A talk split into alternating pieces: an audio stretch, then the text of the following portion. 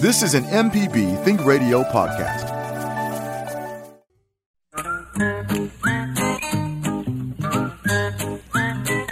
Okie dokie, folks. Welcome back. Horticulturist Felder Rushing, and I'm so glad to be here. You know, na- nationwide, this kind of program is unique. Having locally produced programs, meeting the needs of local folks. Not always the folks who are necessarily going to be big buck donors, but real people out there, and you're part of this MPB program. What's up, Java? How are you this morning? Man, I'm doing good. Just I, I, honestly today hit me with the Thanksgiving holiday approaching, so you know I guess I got into a, a sort of festive mood, or maybe it's just a weekend. I don't know. well, let me ask you this: You said that uh, that that you and yours happened to drive by my garden the other day. Now yeah. it, it's not. It takes some interpretation. Well, no, and and I had to think about it. We actually um, we were driving because we saw um, the new state flag. Yeah. Flying somewhere. It's and, everywhere now. And yeah. then I, I said, oh, Felder has one flying around his yard. So I said, let's go and, you know, drive by. Maybe you had your truck out there, but, um, you, I guess you were gone, but we just, we did do a drive by and, uh, and Crystal finally got a, got to see your humble abode. So, so, so now we've been outed, right? hey, did, did you see my flag? I did see your flag. Did you notice that it's, that it's on a telephone pole that I painted camouflage? Well, I knew it was high and it was flying and it was flying proudly. well, I, my, my front garden, uh, me, folks, by the way, I'm horticulturist Felder Rushing and I know the rules, but when I get home, I don't want to do all that stuff. I just want to knock around the yard. There's a difference between horticulture, which is which is goal oriented, product oriented, quality oriented, efficiency oriented. Horticulture is a science of producing things. Gardening is the journey itself. It's process, not product. And product is nice. Don't get me wrong. You know, if you didn't have some kind of beauty or fragrance or enjoy the wildflowers or vegetables and, you know, things like that, you know, it would just be, you know, mowing the grass just for mowing its grass sake. Well, at least it makes you feel like you've got a grip. So, um, there's some product but gardening is more process. And uh, my process inv- involves growing a lot of native plants, a lot of wildflowers along the street. Because that's my. A lot of folks don't understand. That's the sunny area of my garden is a steep slope. Uh, it faces the south, and I put a fence up. And if you get inside my garden and look back out, you see that my garden is laid out from the from the house, looking towards the street. So when people drive by, they're seeing the back of on what's on the other side of the back of my fence, which happens to be where I can grow my wildflowers and native plants and a few vegetables and some flowers and stuff. But uh, it looks kind of raggedy. But one thing, one funny thing though, Felder, when what? we were driving, I just turned on the street. I didn't tell her which house was your house? Uh-huh. And she said, oh, yeah. That's Felder's house. Just trying to have some fun. Hey, I've got some, some fun things I want to talk about today. Uh, an heirloom plant has been around for a long time. A, a cool little little native plant, and uh, also the the mildest and the hottest peppers on earth. Uh, we're going to talk about those in a little bit, but it's a call in program. So you want to give us a call. It's toll free, 1 877 MPB ring. We're going to start in Jackson talking with Bert. Good morning, Bert. Thanks for calling, man. Good morning. Uh, I need to ask about when to pull my tomatoes. Um, well, this, you know, this, this is the second planting of them. Yeah, I've got them from about strawberry size to about uh, apricot size. Well, uh, there's a couple of things. A, a couple of things. The longer you leave a tomato on the vine, the sweeter, the more nutrients, the more stuff is going to have in it. The earlier you pick it, you know, as soon as you pick it, it stops. And uh, if a, a, tomato is starting to show just a little pink color, just a little bit of pink, it will go ahead and soften and turn red. It won't get any sweeter or riper. It just is a slow decay. So, uh, if you want it to turn red, wait till they get to little, that pink stage. Uh, but if you can't wait that long, chop them up and you know fry. You know you can chop green tomatoes up and use them as the main source of liquid in hush puppies, and they'll float and turn themselves over when it's time. Okay. Well, what will the frost? We haven't really had a frost yet, but no. I'm just wondering if that's going to it's the, if I could get past it. Yeah, a, a, frost is usually not a big deal, especially if you're in town because it, you know the frost is at the airport. You know, in town, the, let's say it says it's going to be 33 degrees tonight, which it won't. In Jackson, in my little town, it's going to be 37, 38 because of all the radiated heat from the from the buildings and the soil and all like that. So if you can get them past a frost or two, if they're really uh, good, just throw a, a, a trash bag over them just overnight, and a lot of times we'll get past that first frost. Okay, so I can wait a little longer. Okay, well, yeah. that's right. Wait, okay. wait, wait as long as you can. Okay, thanks. Appreciate your call. Thank you. One eight seven seven MPB ring. Let's go over to Meridian and talk to Angela. How are you, Angela? Angelia. I'm Angela. Angela. Howdy. Yeah, I'm well, thank you. Good. Hi. Okay, okay, so I started a project last weekend. I had my husband uh, and my son yank out a bunch of bushes that were growing in the front of our house, mm-hmm. blocking windows, etc. Yeah. And so my vision is I want to have dwarf Alberta spruce. I want three of them, like at certain foundation points. Mm-hmm. Um, and so I've been doing my research, and no. so my bed no. is about five feet wide but the ones I've found can get up to eight feet wide. If they which, live, you know, if they survive. Okay. Well, so my the front of my house is in shade all morning, in dappled sunlight all afternoon because there's a magnolia, a pine, and an oak that blocks the sun, mm-hmm. and then it gets direct sun in the early evening. Like you know, so it's like really soft sun. And so I was just wondering, is it you know Okay, a, a couple Would of things. okay there? A couple of things. First of all, I'm not trying to be negative because I celebrate people trying new things, but the word Alberta and the Alberta spruce should give you a clue. I know. Okay. Well, the, I know. I know. I, there, uh, I'm the first person to admit that every time I say that won't work, somebody calls up and says he's an idiot. I've been doing it for a long time. But in general, the spruces don't do well in this part of the South because of a heavy rainfall, our mild winter. They really need a cold winter, in which we don't have. And what happens is, is it gets cold and it warms up for two weeks. And that really right. confuses these northern plants that need to be hunkered down and, you know, below zero, covered with snow. And it'll do okay up in the mountains. But here, the really mild up and down winter and the heavy rains tend to cause problems. So if you want to give it a try, make sure you really work this, the soil up well, plant it up high, like on a mound, so it doesn't stay mm-hmm. too wet. They'll tolerate drought they won't tolerate wet feet. So, so raise them up a little bit and they're really going to do best with sun. There are some alternatives that look like Alberta spruces. Okay. Well, that's what I was going to ask you. Was there, is there something else I could try? Yes, yes. There's a little okay. plant, there's a plant called Japanese false cypress. Okay. Uh, we're not going to get in a lot of detail here on the air because it's too. Right. But let's just say there are some some that that have that effect, the little conifer type things, uh, that, and they come in gold, they come in blues, they come in greens. There's mm. variegated ones, uh, but they'll tolerate the heat and the mild winters a lot better than the spruces will. Okay. So now, uh, now, now I gotta say this: I got a friend who's growing a spruce and it's a good sized one, six, seven, eight years old. It's not going to last a whole lot longer, but it's been fantastic. But she grows in a great big pot. In a pot, okay. because of the drainage. So, is there? I've been trying to Google this, and I haven't had much luck. Is there a tree nursery in Mississippi that just sells trees that I could go to? Um, no, no, garden, you know, no, but no, there's not because those those are wholesale places. And uh, so now there are the local garden centers can get a lot of plants if you ask them to order them from you for you. And right. if they don't want to, it's because they don't want to, not because they can't. So there are some really, really good nurseries. There's one wholesale nursery down in Fairhope, Alabama that produces the most incredible, unusual plants.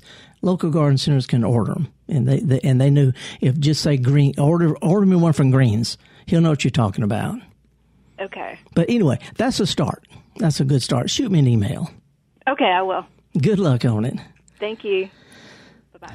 Oh, we have a lot of plants that are really popular that, you know, and if you don't mind them lasting not that long, you know, they're great short term things. A six pack of beer is not a long term investment, but we still spend money on it. So, but I'm just saying that some plants just don't like it here. Um, but give it a try. Anyway, let's uh, slide up to um, Tupelo and talk to Kathleen. Hi, Kathleen. Hi, good morning. Hello.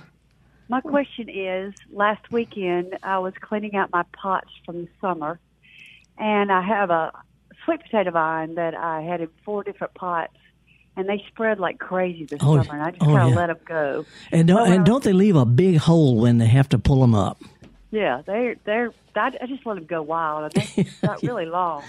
My, when I pulled them up, there were several potatoes, big, the size of my hand. Mm-hmm. And are they edible? Yeah, they're sweet potatoes.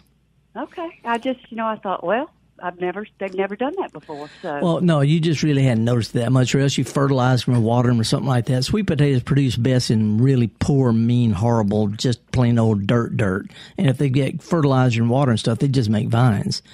Yeah. So, uh, but anyway, the ornamentals, the, the the ones we buy at stores have actually been selected out or bred from from the scraggly things like you, and the ones you dug up, they're not that pretty, but they are edible. Okay, yeah, no, they're not very pretty. They don't look like a regular sweet potato. That's why I was wondering. Yeah, now see, the, the the truth is, the regular sweet potatoes don't look like sweet potatoes. They've been bred to be uniform and that point, nice little oh. sweet potato shape and all like that. That's that's horticultural oddity. But the wild ones, you see, and, and where they're native, you know, they, they there's all different kinds. Um, wouldn't mention this: the the roots of sweet potatoes. I just dug some of mine, uh, some of my regular sweet potatoes. I'm gonna dig up my ornamental ones maybe this week, maybe next week. But you need to, to, to, to take the roots and store them in a kind of a warm, dry place, maybe indoors out of the way, and let them store for a week or so. And what happens is the carbohydrates in them turn to sugars. They sweeten up. Oh. And uh, don't wash them. You know, just just just cut them off, shake the dirt off, put them in a dry place, and uh, after a week or so, they'll have healed up and they sweeten up. Oh my gosh, thank you. All right, have fun with it.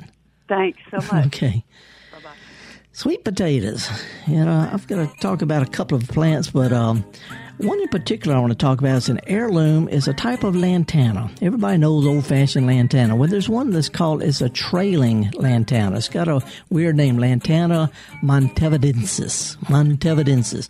It's a cascading, flowing uh, ground cover floppy type thing. And I grow it in pots. I grow it down along the front of the street. They typically are going to be sort of a lavender pink with a little white throat. Um, they're terrific plants. They're much, much harder than the big bushes. So if you like butterfly plants and don't want a great big bush, this one uh, called trailing lantana. It's an old heirloom, real easy to grow, super hardy, even up into Tennessee. It'll take any kind of cold. Uh, that's my heirloom plant of the week. Lantana montevidensis, or the trailing lantana. We're going to take a real quick break. I'm horticulturist Felder Rushing. Me and Java Chapman, Kevin Farrell, we're going to take a break and come right back. Hey, this is Malcolm White. I'm one of the hosts of the Mississippi Arts Hour, the arts interview show on Think Radio. Every week, we talk with visual artists, musicians, as well as people who help bring the arts to their communities. We hear about how each artist learned their craft and get some insight into their creative process. You can hear the Arts Hour every Sunday at 5 p.m. or listen anytime by subscribing to the show through your favorite podcast app. Deep South Dining is the show all about the culture of Southern flavor, from fried chicken and collard greens to shrimp and grits and a glass of sweet tea. Subscribe now to the podcast using any podcast app or download our MPB public media app. Okie dokie, folks. Welcome back. Horticulturist Felder Rushing. Um, my native plant of the week is I was torn between two. Two that I really admire this time of year. One is poison ivy. Believe it or not, poison ivy. I know you don't like it. I know it grows everywhere. I know I'm really allergic to it. Have to take steroids. I mean, I'm ever since I was a Boy Scout, I've always been allergic to poison ivy. But isn't it beautiful, gorgeous the time of year? Look like flames licking up the trees. It's a terrific, beautiful fall color, and it supports a lot of wildlife, believe it or not. But between poison ivy and sumac, which is not poison, uh, we have some beautiful fall colors. But this, the one I want to feature is plain old ordinary eastern red cedar. Juniperus virginiana. It's a native tree. It's evergreen. They grow fast. They're a nice little teardrop, dark green. They're uh, indestructible. They grow in any kind of dirt except wet dirt. And uh, it's just a good backbone plant. I wish more people, more garden centers sold them, but they're boring to a lot of people. But old seat, grandma's, yeah, grandma had it because it worked. And she had some concrete toadstools under it. And um, they had some nandina off to one side, had uh, some just it's a terrific backbone plant for the deep south. And it's a good screen, good windbreak, and birds love to nest in it. Anyway, plain old eastern red cedar, Virgin, uh, Juniperus virginiana.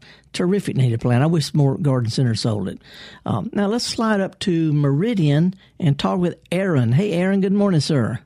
Good morning, Felder. How you doing this morning? So buddy? far, so good. What's up? All right. So, uh, a friend of mine, we're uh, we were having a discussion the other day, and uh, we're talking about leaves, using leaves in the garden Uh-huh. uh, as as compost. All right. What I do with them, uh, I rake them up. I know it's a little bit labor intensive, but I rake them up, put them in a big bin, and use my weed eater and shred them up into little pieces, and then I compost them for Yeah. Um, he takes his and puts it directly in the garden. Um, and he's been doing it for several years now. You can go to his garden and brush the leaves back in there, earthworms, you know, everywhere. Yeah. Um, but if it's your garden, would you recommend composting them for a year, or just putting them, just piling them up straight in the garden area? Well, piling them straight in the garden is composting. Okay. I mean, okay. it, it just it's just cutting to the chase. Uh, it's not as easy. You know, you can only work so many leaves into your into your garden at a time, but you can compost a whole bunch of them in a comp. All the compost is is a leaf pile. What he's doing is called sheet composting, spreading it out like sheet cake. Okay. And it, it's a little bit slower. What happens in, in sheet composting is at night the worms come up, they nibble on the leaves, they take them down, and they, you know they, they come up at night and eat it and take it down around around plant roots and deep into the dirt. So they're Right. they're they're doing it uh, uh, slowly, but that's what they do, and it feeds them and it feeds the soil. What you're doing is you pile them up, and it's mostly bacteria, beneficial bacteria and fungi at first that break them down, and then if you get worms, they come in, they eat the smaller bits, and so mm-hmm. that what you're doing is faster if you want to move it someplace. What he's doing is Okay. he's putting it where he wants to go to begin with. Okay. Okay. All right. So, potato potato is mainly just time. Sheet sheet composting versus pile composting, and uh, you know moving stuff around. A- another thing, it would it would help both of y'all if you would go to a, a garden center, a co-op, someplace, and get a little bit of cottonseed meal. Okay. It's a natural right. source of nitrogen. Uh, even organic gardening uh, recommends it because the stuff that they spray in cotton fields doesn't transfer into the seed. But I'm not going to get into that. But if you'll have some cottonseed meal, just a little bit, and every foot or so deep, just put a light sprinkling. Just just dust some over there. That provides the nitrogen that bacteria use to build their bodies, and they're the real composters. So you're feeding the bacteria, and they work faster. Okay. Would you do that now at this time? Any, in preparation any, for any, spring? any, anytime. Okay. But but what that does, that provides nitrogen that the that the uh, bacteria need, but it also provides protein for worms. And you'll have, you know. So what y'all need to do is get in a race to who got the biggest worm. Okay. You know, it's a guy. It's a it's a guy thing. It sounds kind of weird, but cottonseed meal is the secret to big fat worms.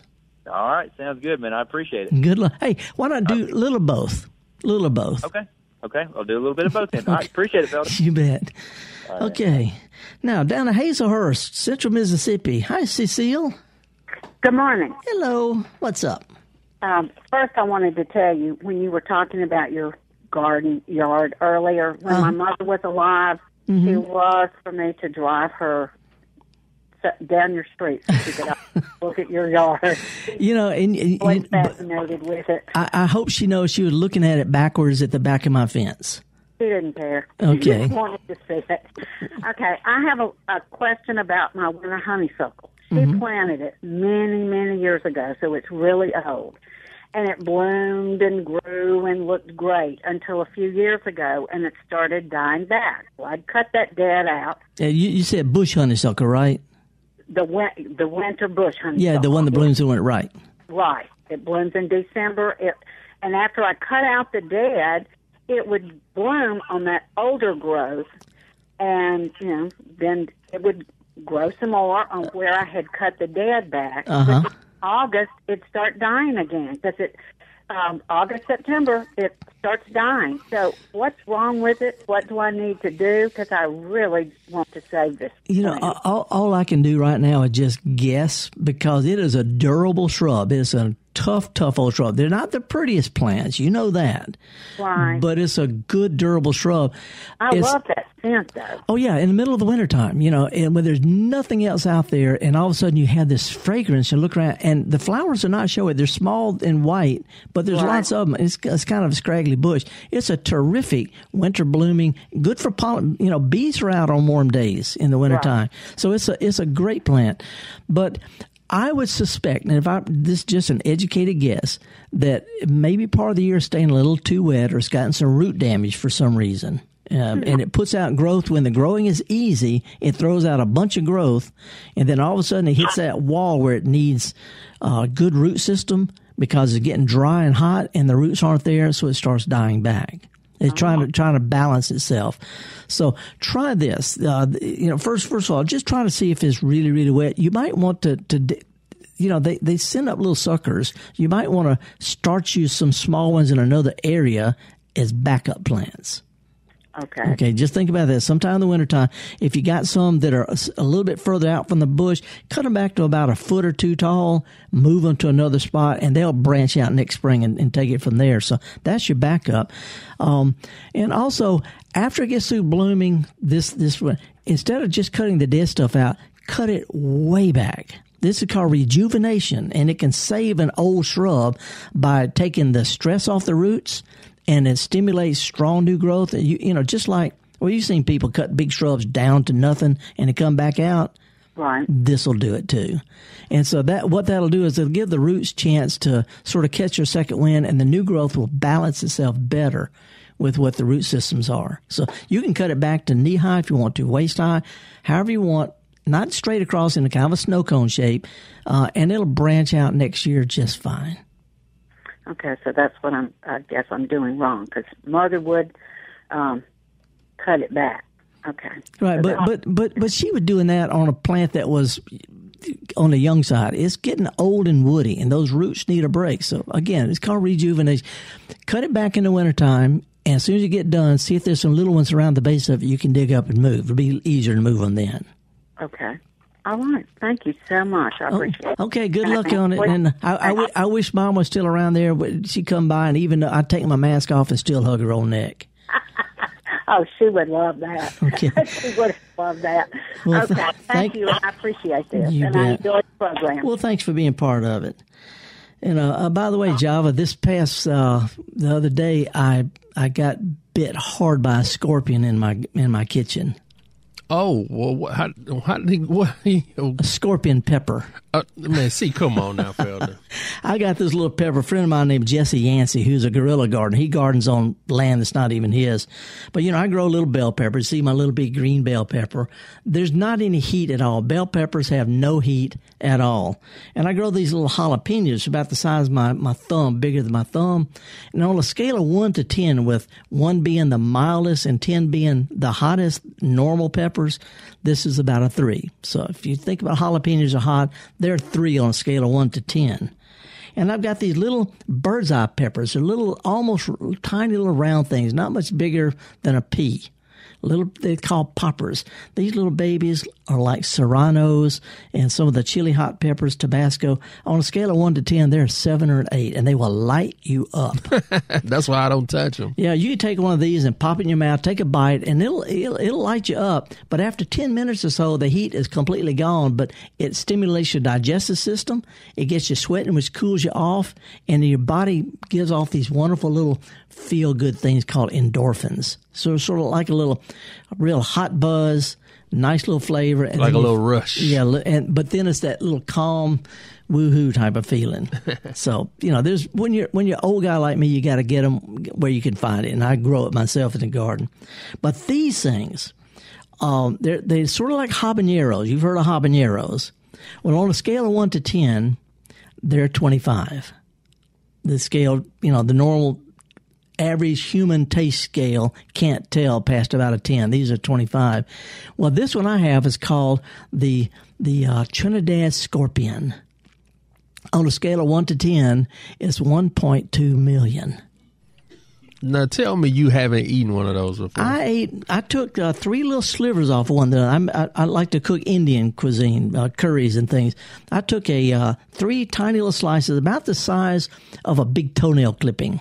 Okay, to to get a little little graphic, vi- little visual there. Yeah. And I cooked them in a little oil, and immediately the oil just came up and it made my eyes just go, go like crazy. Cooked a little oil and mix it in with a big pot of curry, and it ran me. I'm, whew, it was great, good flavor, kind of sweet flavor, uh, interesting flavor, but you got to get past that heat. And the, the Trinidad Scorpion, which is second only to the one that's called Carolina Reaper, which Guinness Book of World Record is the hottest pepper on earth. Uh, there's not much difference between the Carolina Reaper and the Trinidad Scorpion. So anyway, whoo, I got me a bell pepper. I got me a jalapeno. I got my little uh, chili and my little pequin peppers, and I got this Trinidad uh, uh, scorpion. So we're gonna we're gonna cut a little slice and watch yeah. you uh, eat it on Instagram or something. I, I will if you will. No, because I will not. well, I'm I'm a chili for way back, and some people get in all this, but uh, the truth is, these hot hot peppers they do have a good flavor. Habaneros have a good flavor, but you do have to get past that heat. One way to do that is to saute them before you, you cook with them. That gets rid of some of the heat, but not the flavor. That's what I do is saute mine a little bit. Anyway, I'm horticulturist Felder Rushing. Java Chapman in there pushing the buttons and stuff. They put tape and don't touch signs all over this place where I am. Kevin Farrell, who is uh, another uh, producer here and uh, the, the a, a big wig producer. We're all putting this thing together for you folks, and you're welcome to join us. Take advantage of it. Not gonna sell you anything. We're gonna take a little break with some seasonal music, some seasonal music, and come back with your phone calls. The lines are wide open, folks. I really enjoy getting dirty with y'all, but give us a call. We'll be right back.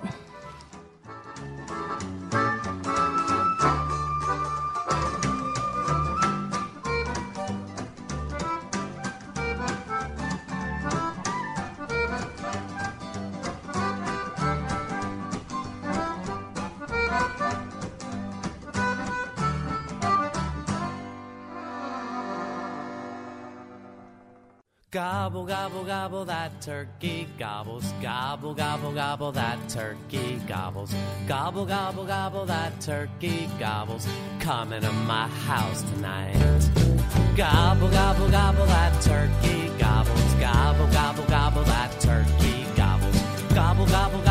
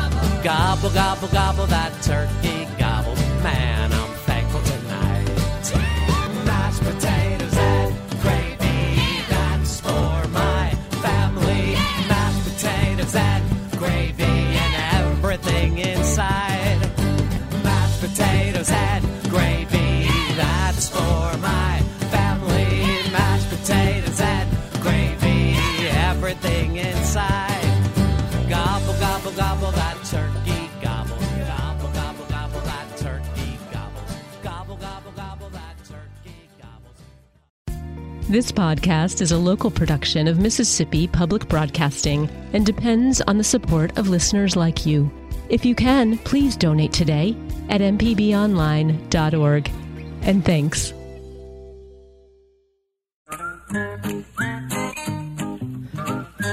Okie dokie, folks. Welcome back. Horticulturist Felder Rushing. Hope y'all have a safe holiday next week. And if you if you want to get together with family and stuff like that, be careful. You know, Granny is susceptible to the Rona.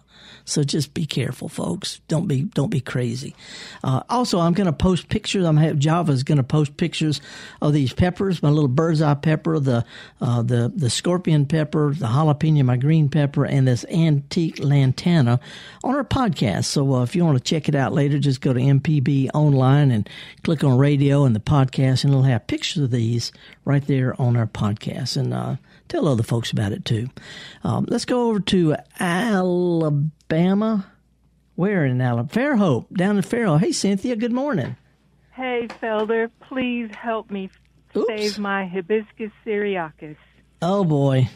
What they're actually do? in they're in New Orleans. They're yeah. not in Fairhope, but um, I've had them for probably 15 years or more. Mm-hmm. They're gorgeous. They're in a south-facing bed in front of my uh, concrete porch. Yeah. In in small beds, and they they're showstoppers. They yeah. have been. Uh, always, every year this time of year, the leaves get all scraggly and they're attacked by probably scale. And I pull all the leaves off and spray them with oil. But this year, they they they didn't bloom very well, and the the uh, the trunk parts and the, the the twigs are black. They've got. I, I've talked to you before about um, lichens. They've got lichens on them, so I know yeah. the soil needs help. But uh, they, no matter how fast I pull off the bad leaves, the mealybugs get the fresh, fresh yeah. growth. They're yeah. just being attacked from all sides, and and it's breaking my heart because they're big, soft, you know, periwinkle blue gorgeous. Yeah. Really yeah. special. Yeah, and, and, and by the way, folks who, who may not be hibiscus syriacus, a lot of people call them Altheas or Rose of Sharon.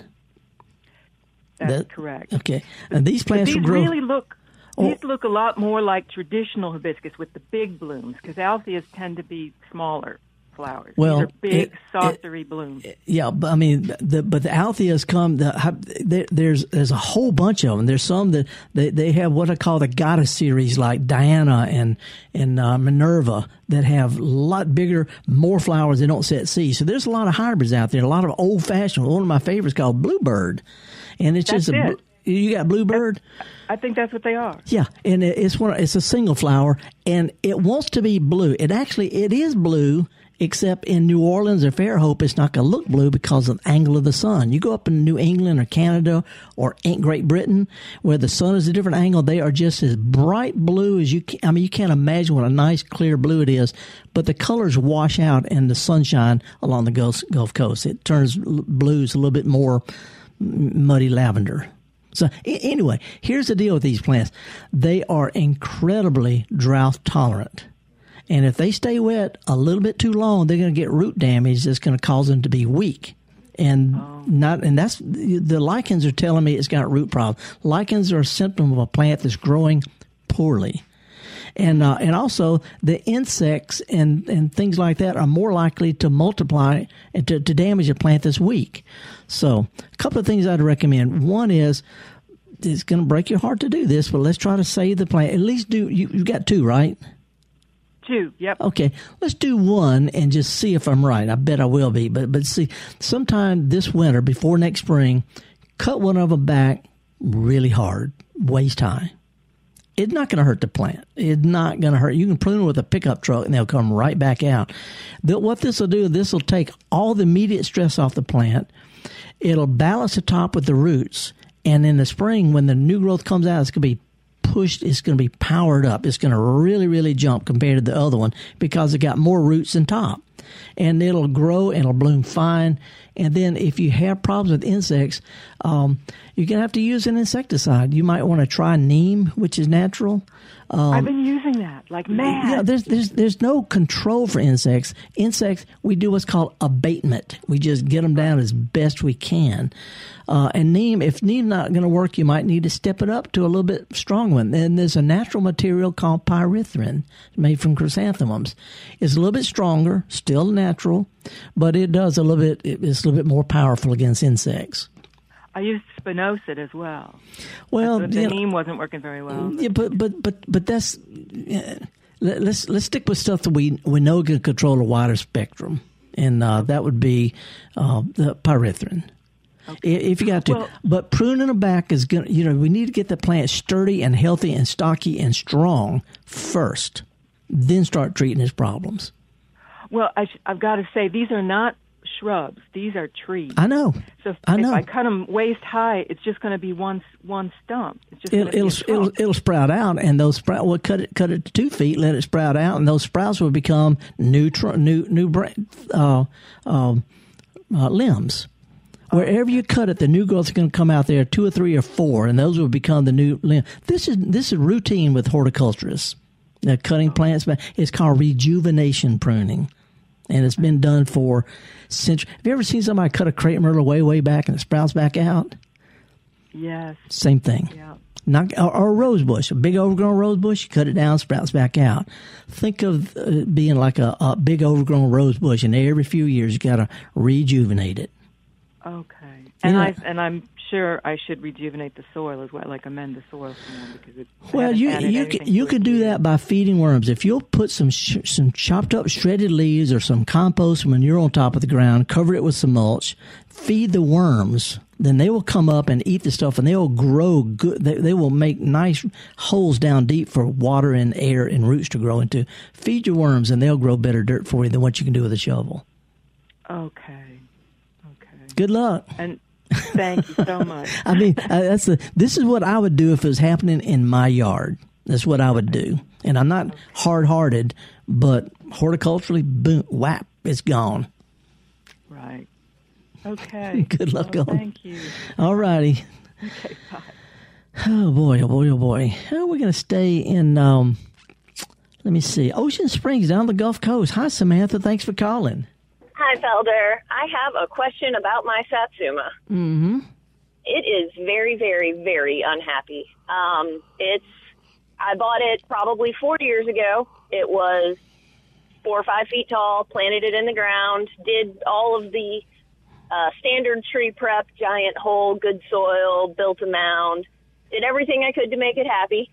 Um, and it it got broken off uh, about uh, probably three years ago to where it was about two feet tall, uh-huh. and it just won't grow. It has literally done nothing. I think it has the same exact leaves on it that it had when it got broken off. Well, they, they don't last long. The leaves will stay on about a year, but they, they get replaced. But you know, there's there's, Yeah. there's so many different things that you know. if it's not growing at all, that's going to be a root or a trunk problem, one or the other. And it could be when it got blown over, it got yanked over to one side, which tore the roots on one side and bent the other ones back, like you're trying to bring bend your finger back towards your wrist. And so the roots on one side are torn, the other side they they were buckled, and this can stun a plant. Uh, this this often a plant. Not not much I can recommend practically, other than a little fertilizer and a little pruning. Pruning does two things. It it, it takes some of the stress off the plant, but it also stimulates new growth. It'll stimulate new growth. You know, it releases hormones that cause things to bush out that normally won't bush out. So even though it's small, uh, sometime over the wintertime, We'll wait and see if it blooms. It might do something next year, but if you don't want to prune it way back, thin out some of the some of the, the, the limbs and some of the branches. So uh, you know you take as much as a fourth or a third of the total total plant off, but you could thin it out and then tip prune the ends of what's left, and that might be all it takes. We had thought about digging it up and putting it in a pot just to see if fresh soil and a new start would get it to where it wanted to be happy again. Well, why, why not just dig it up and put it in a new hole? Or dig it up, rework the, the dirt right there and put it back in there instead of putting it in a pot because you put it in a pot, you have to water it and, you know, it would, you know, it, you know, so if you were to, to dig it up, but, but prune it, thin, thin out some of the branches and limbs, cut back what's left a little bit, dig it up, rework the soil, replant it and see what happens. Okay. Thank you so much. Hey, if it doesn't work, get you another one. It's a tree. You bet. Come on, it's not like an old cat you're stuck with. I got plenty of those. Well, thank you. Good luck on it. bye bye. All righty, folks. I would like to mention this about Thanksgiving. It was just coming up next week, which is our our, our traditional uh, feast type of thing. The er, 400 years next year. This is it was it, it, we're in the 399th year since the original Thanksgiving. Uh, the reason I want to mention that because there's a whole lot of things that, that we take for granted about Thanksgiving wasn't true. They didn't have all this stuff. The early, uh, uh, uh, the the British settlers, the Native Americans, you know, they had to make do with what they had. You know, they had game birds and smoked fish and shellfish and venison, um, and some of the game birds might have been turkeys, but they were definitely you know just wild birds.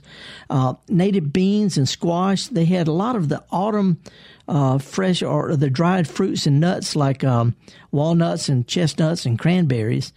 Uh, but the closest they came to, to, to, to dressing was they made a thick mush out of cornmeal. They grew this stuff called flint corn grind up. They made a, a, mush. It probably sweetened with molasses because the Native Americans had, for centuries, had already been making syrup and molasses out of the sap from maple trees, which they do in the springtime when the sap is sweet. Uh, they might have had that, but they didn't have potatoes, no sweet cranberry sauce, no cornbread dressing. They didn't have pies because they didn't have any butter or wheat to make pastry cr- crust, and they didn't have any sugar. Anyway, it makes you glad that we've come a long ways right now. We have five southern things, southern things that are traditional this time of year, and they come into harvest this time of year, which which which we use as the make do. Native pecans, native persimmons, sweet potatoes, ham, and either sorghum or sugarcane molasses. Not even going to mention squirrels or possums, but uh, we've come a long ways making do, and uh, a lot of traditions there. Anyway, hope y'all have a, a satisfying meal next week. let's go to uh, Biloxi and talk with Greg. Hey, Greg, thanks for holding, man. Yeah, thank you. My pleasure. What's up? i have got a, a, couple of questions. If I could, um, you know, we just had a bad storm come through here, mm-hmm. and um, there was such an enormous wind, nearly, a, well, I was told it was about a 100 mile an hour wind. Um, and everything is just, uh, for lack of a better word, scorched. All of the yeah. plants are, are traumatized, and leaves are all brown on everything. Yeah, how close are you to the to the to the beach? About a hundred feet. Yeah, so so you also have salt spray, salt spray yeah. blowing it real real real fast. So right. I, I get that. So I, I I went and got some triple eight fertilizer, just a lot low nitrogen, you know, low grade fertilizer, and uh, broadcast over most of the yard, just thinking that it was in some sort of, you know, stress or distress. And typically, when this happens down here, we'll have a a bloom that comes before the winter, right. uh, like they got pruned. Right. So I was trying to support that. I was wanting to know uh, that. My first question is: Was that a mistake or a good idea? And then I have a second question about a pecan tree. Do you want me to ask it now? No, let, us do this first one. It's it's not it's, you know there's good ideas that are actually bad practices, and and I have a hard time telling sometimes the difference between a good bad idea and a bad good idea. Well, this yeah. was a not so great good idea. And here's here's the reason. Uh, first of all, the, the, when when plants bloom in the fall, they normally bloom in the spring. The wisteria, the azaleas, the uh, the native, the, the the wild pears and stuff.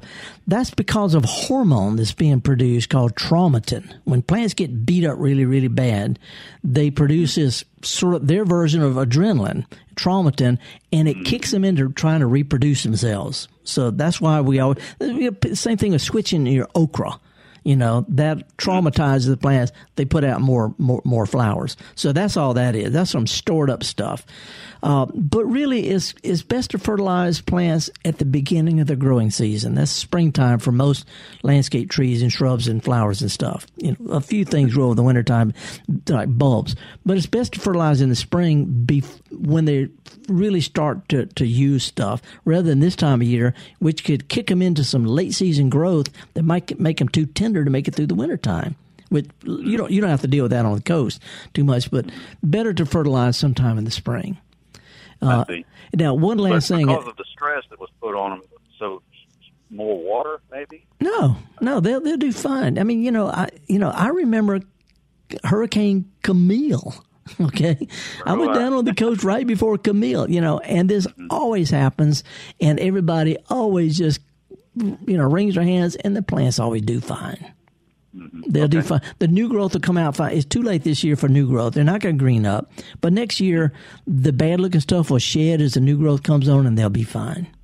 Is that all the same for the lawn, the grass? Well, sort of, yeah. You want to fertilize grass in the springtime, springtime, early summer. This time of year, it's going to stay too green, and it's supposed to start slowing down for wintertime. So, um, anyway, uh, rule of thumb: fertilize in the spring, and the plants will be able to have enough to make it till the next spring. Okay, can I ask my question about sure. the tree? Sure. Uh, we had a pecan tree snap off about 12 feet from the ground, um, and it when it snapped, it split as well. So uh, I had a chainsaw, went ahead and cut the split out of it. Um, there was one set of forked limbs at the split that I was able to save. They're only about three feet long now. So the chair, I mean, the, the tree looks kind of like a chair. It's got yeah. a seat where I cut the a slope at the bottom of the split. Yeah. Up to the top of the split, and then left the two uh, limbs. Is that thing going to grow back out, or should I it, take the tree down? It, will sprout. This is uh, from a uh, a tree surgeon point of view. This is called dehorning. When they cut a great big mm-hmm. tree way back like that, dehorning, and they will sprout out around the edge of your cuts. But now those are going to be you're going to have a lot of sprouts. And what you need to do if you want to try to save the tree is uh, this time next year go out and thin out those sprouts, or even any time next year, thin out the sprouts so they're just one or two that will become main limbs. Gotcha. And uh, but unfortunately, over the long haul, those wounds are probably not going to heal over because they heal from what, what, what yeah uh, uh, food producing leaves moving down the limbs down the trunk are what heal things over. And you got anything, and there's nothing above there to flow down to heal them over. So you're going to end up so it, eventually start they're going to decay put out limbs low? No they're going to put out right where you make the cuts Okay. Right, right, right where you make your cuts. But the problem is those wounds are probably in the long run going to decay. There's not much. Wood. cut it off smooth at the top with a little angle on it and start it over it again. from there. Mm-hmm. How big around is this tree? But it's uh. Can you put your arms around it? Just barely. Yeah, I I I would replace it. I'd cut it off about about waist high and put you a nice little little tabletop on top of it and plant you another tree because okay. reju you know you can rejuvenate shrubs, but trees it's really tough without getting some decay. Yeah, it's a big tree. Yeah, yeah. it's probably a 15 year old tree. Yeah. The other thing is just, you know, get you a little concrete gnome or chicken or something, put by and just use it as like a bonsai as a novelty thing and just let it do its thing. Yeah, I understand. We've got so many trees for that right now. I'd look like I was warped. Yeah. Okay. well, good luck. So good much. luck on it. Uh-huh. All righty. Now, I guess I ought to have a little weekly rant here. Folks, triple thirteen, triple eight, six eight eight, those are agriculture fertilizers. They're not garden fertilizers. I know Mississippi State, when they test the soils, they recommend ammonium nitrate and triple thirteen and triple I know they do that. But I also know it's because their their computer is programmed by agriculture people, not garden people. And the truth is, landscape plants need a longer lasting, slower, gentler, steady source of nitrogen. And a triple thirteen, triple eight, they've got ammonium nitrate, which is great if you're a cotton farmer and know how to put a little bit of, you know, three pounds to a thousand square feet three pounds to a thousand square feet. That's a quart and a half for a thousand square feet. That's the maximum they recommend. It's better to go with a lawn or tree or shrub fertilizer that got slow release type of nitrogen that lasts a long time rather than that big whoosh and a bunch of growth and then there's nothing. So I would you're not going to find me recommending triple thirteen, triple eight, those kind of things, or ammonium nitrate for landscapes ever because I'm looking at it from the plant's point of view. They want a good, steady, long diet. They don't want a little piece of cracked rock stuck up their nose. And that's what ammonium nitrate does. Sorry. It's a good product if you're a farmer or if you can measure stuff out, but not for the home garden. Let's stick with a slower urea type fertilizer. The stuff they sell, I know it's more expensive, but it's better for your plants. Really. Uh, anyway, I would like to mention that when I was walking in this morning, I had a fellow flag me down. I thought he was stealing stuff out of a truck. It turned out to be his his truck, and he putting stuff in the back of it. Anyway, a guy named Stephen Flood. He's a friend of mine. He had me look at a neighbor's shrub while walking and talking, walking and talking. Had me look at a shrub. It's a Japanese holly. Japanese hollies look like boxwoods, uh, but they you know little small round dark green leaves. Uh, but one of them is starting to die out It's nothing but plain old root rot. Japanese hollies are highly susceptible to root diseases from staying too wet, from being planted in tight soils up close to the foundation of a house. They're pretty the day they get put in, but sooner or later they start browning out from usually in the late summer or fall. It's nothing but root disease. You can try pruning them back but you might want to think about replacing them, reworking the soil, raise it up a little bit, maybe even put something else out there. Love Japanese hollies, but I get a lot of calls about them browning out this time of year. So, uh, but anyway, I also picked up some. Uh, some foxtail grasses. I was walking along some what people call weed, little foxtail grasses, and I cut a handful because when I get home, I've got some zinnias I put in a pot. I grew some zinnias this year. Put them in a little vase, little chunky looking things, pretty. But I'm gonna stick these foxtail grasses up in it, sort of like they're like fireworks coming out of it. And it makes the little bouquet look less chunky. It, it uh, brings the eye down to the arrangement. So anytime you stick something tall like a, a, a weird looking branch or some grasses or anything long and slender in a flower arrangement, it just makes it look a little bit better. I'm going to be uh, taking a week long break and then we're going to take another week break because we're not coming in next week. It's a holiday. Uh, but Java and I are working together, put together a special uh, Thanksgiving thing for next week. And uh, so even though we won't be live next week, we'll be here. And if you like to listen to any of these podcasts, go to mpbonline.org. Mississippi has one of the hottest, most popular, locally produced programs in the country. You know, not many NPR programs have this. And we try to bring local stuff to local folks in real time. So that's what we do. That's what, you know, we're here to serve people and have a good time. And I appreciate you joining this party today. Again, I'm horticulturist Felder Rushing. I'll have pictures of these hot peppers and my little uh, trailing lantana on the uh, the podcast. Um, if you have a chance to to spend a holiday with some folks, be careful, social distance. You know, you have to take your mask off to put stuffing in your mouth, but that's part of the game. Be careful, be safe. I want to see you here next week, or the week after, the week after, week after. If you get a chance over the weekend, take a kid to a garden center, get them a little sack of bulbs, and help them plant in the dirt so that they know the joys and pleasures of what we do best, and that's get dirty. See y'all next week.